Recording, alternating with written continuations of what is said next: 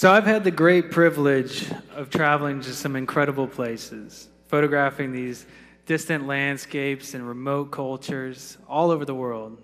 I love my job. But people think it's the string of epiphanies and sunrises and rainbows, when in reality it looks more something like this. Right? This is my office.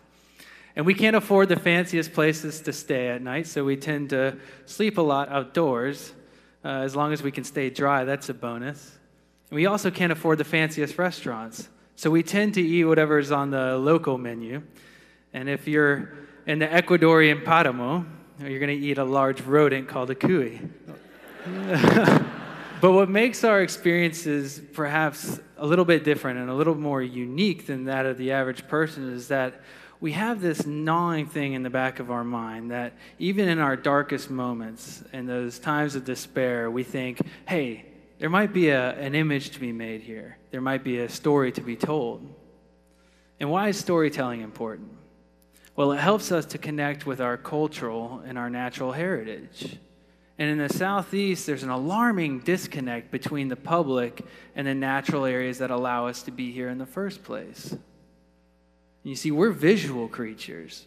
So we use what we see to teach us what we know. Now, the majority of us aren't going to willingly go wade out into a swamp, right?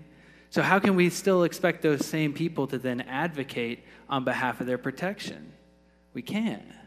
So, my job then is to use photography as a communication tool to help bridge the gap between the science and the aesthetics, to get people talking, to get them thinking, and to hopefully ultimately get them caring.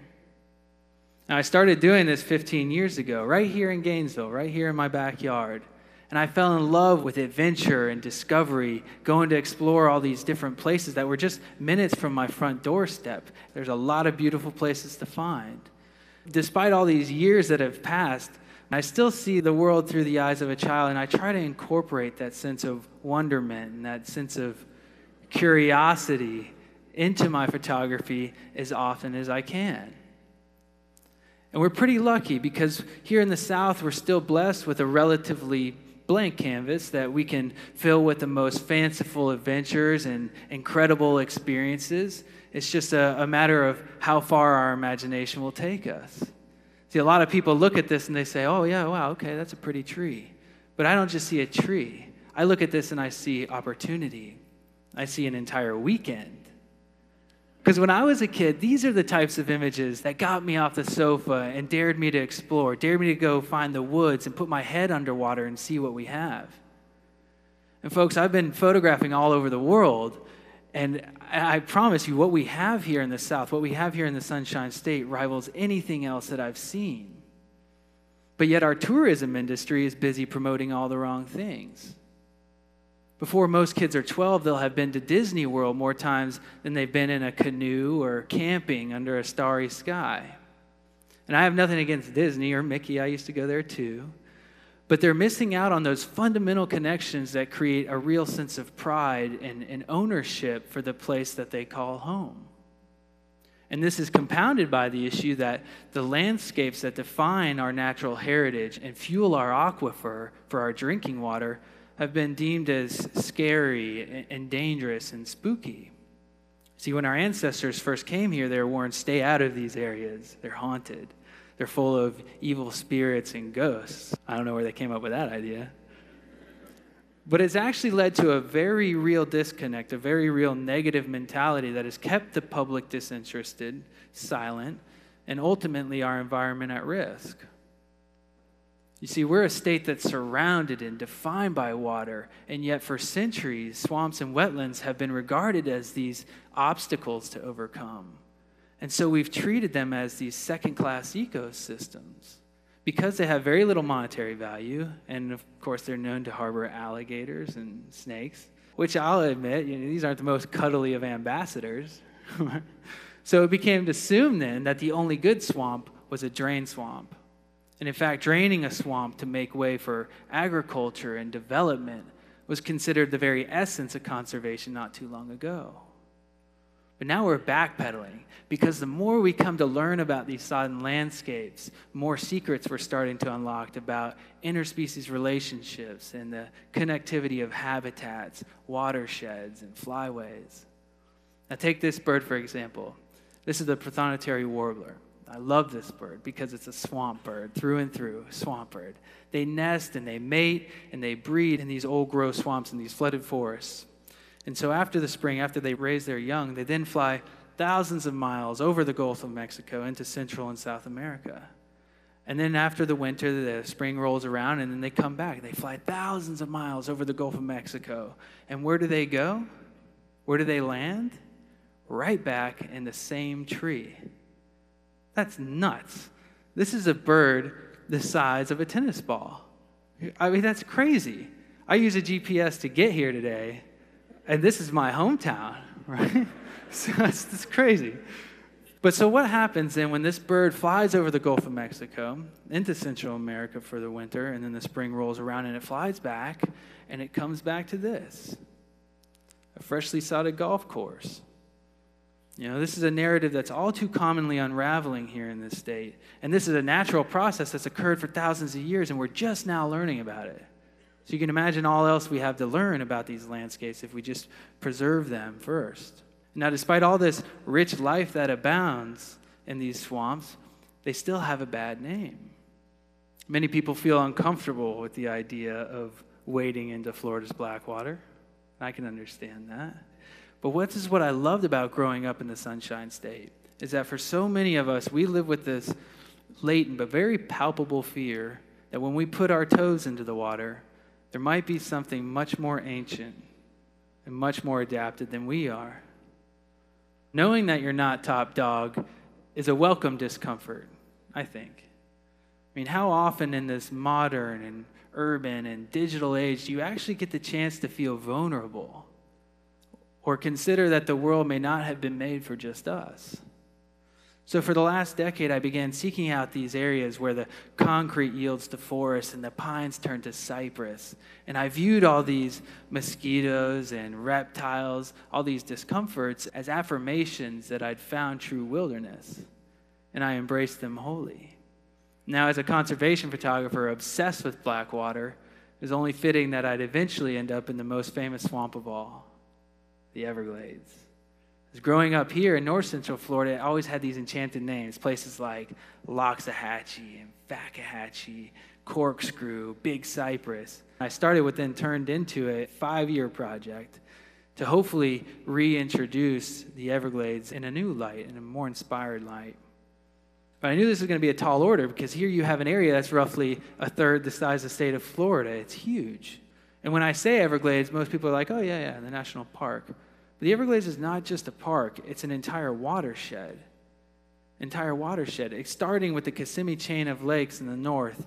And then, as the rains would fall in the summer, these downpours, it would flow into Lake Okeechobee. And Lake Okeechobee would fill up and then it overflow its banks and it'd spill southward ever slowly with the topography and get into the river of grass, the sawgrass prairies, before meeting into the cypress sloughs until going further south into the mangrove swamps and then finally finally reaching Florida Bay. The emerald gem of the Everglades, the great estuary, 850 square mile estuary. So, sure, the, the national park is the southern end of this system, but all the things that make it unique are these inputs that come in the fresh water that starts 100 miles north. So, no manner of these political or, or invisible boundaries protect the park from polluted water or insufficient water. And unfortunately, that's precisely what we've done. Over the last 60 years, we have drained, we have dammed, we have dredged the Everglades to where now only one third of the water that used to reach the bay now reaches the bay today. And so this story is not all sunshine and rainbows, unfortunately. For better or for worse, the, the story of the Everglades is, is intrinsically tied to the peaks and the valleys of mankind's relationship with the natural world. But I'll show you these beautiful pictures because it gets you on board.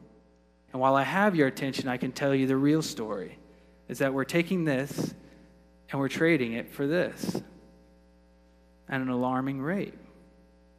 And what's lost on so many people is the sheer scale of which we're discussing.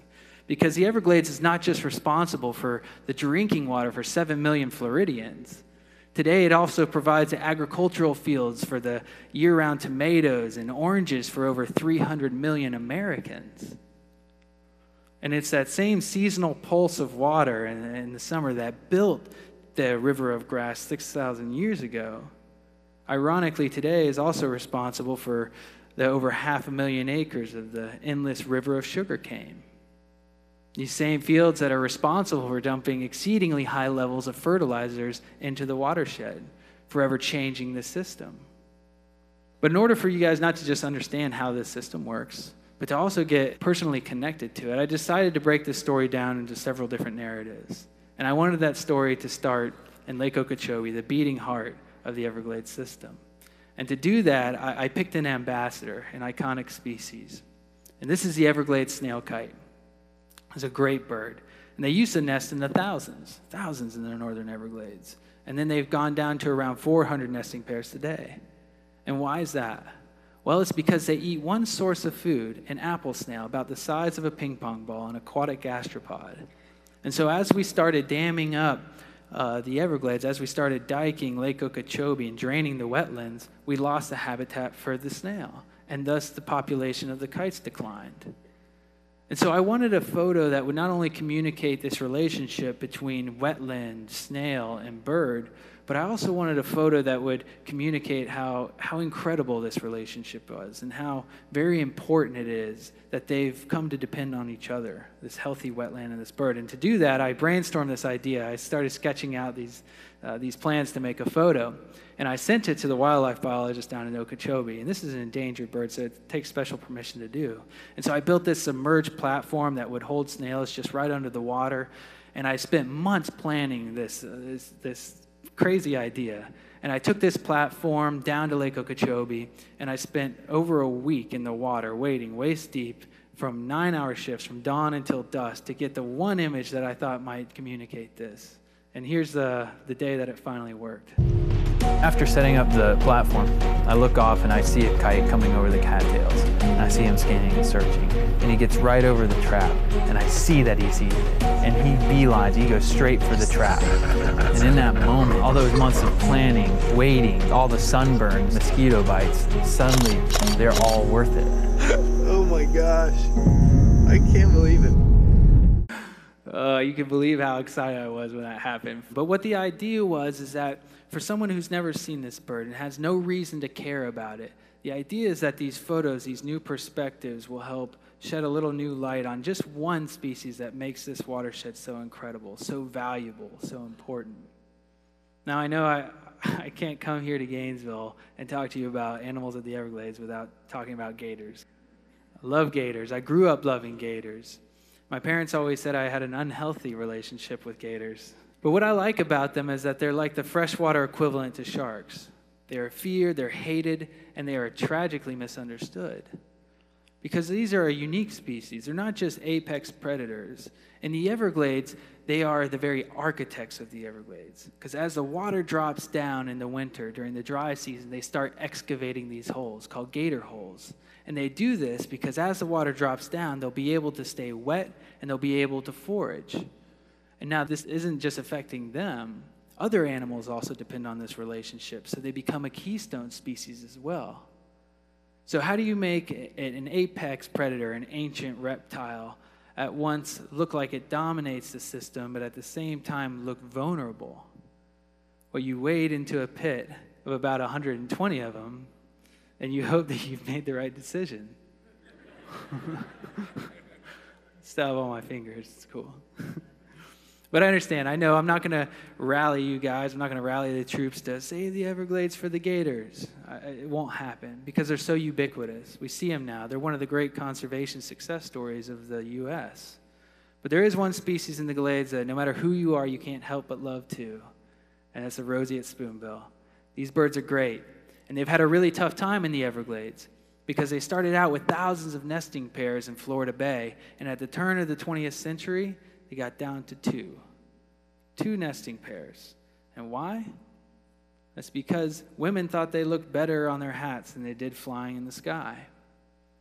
But then we banned the plume trade. We banned it. and their numbers started rebounding. And as their numbers started rebounding, scientists began to pay attention. They started studying these birds. And what they found out is that these birds' behavior is intrinsically tied to the annual drawdown cycle of water in the Everglades, the thing that defines the Everglades watershed. And what they found out is that these birds started nesting in the winter as the water drew down because they're tactile feeders, so they have to touch whatever they eat. And so they wait for these concentrated pools of fish to be able to feed enough to feed their young. So these birds became the very icon of the Everglades, an indicator species of the overall health of the system.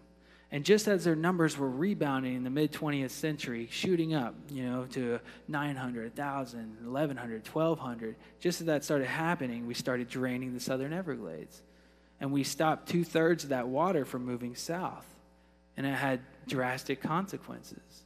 And just as those numbers started reaching their peak, unfortunately today, the real spoonbill story, the real photo of what it looks like, is more something like this that we're down to less than 70 nesting pairs in Florida Bay today because we've disrupted the system so much.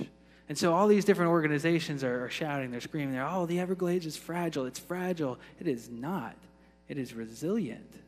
Because despite all we've taken, despite all we've done, and we've drained and we've dammed and we've dredged it, pieces of it are still here waiting to be put back together. And this is what I loved about South Florida is that in one place you have this unstoppable force of mankind meeting the immovable object of tropical nature. And it's at this frontier that we are forced with a new appraisal. What is wilderness worth? What is the value of biodiversity or our drinking water?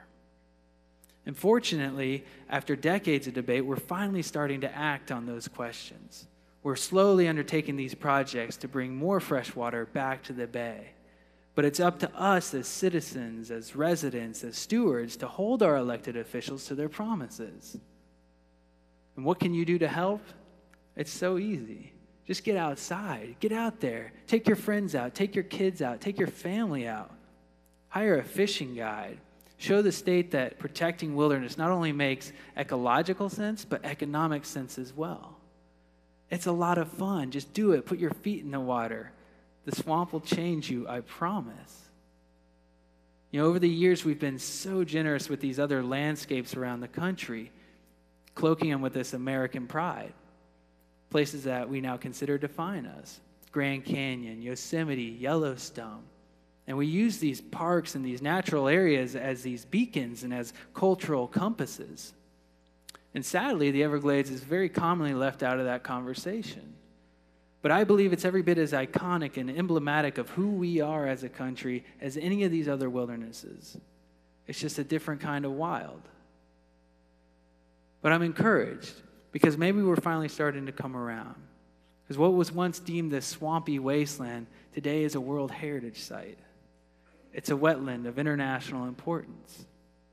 And we've come a long way in the last 60 years and as the world's largest and most ambitious wetland restoration project, the international spotlight is on us in the Sunshine State. Because if we can heal this system, it's going to become an icon for wetland restoration all over the world. But it's up to us to decide which legacy we want to attach our flag to. Now, they say that the Everglades is our greatest test. If we pass it, we get to keep the planet. Love that quote because it's a challenge, it's a prod. Can we do it? Will we do it? We have to, we must. But the Everglades is not just a test, it's also a gift, and ultimately, our responsibility. Thank you.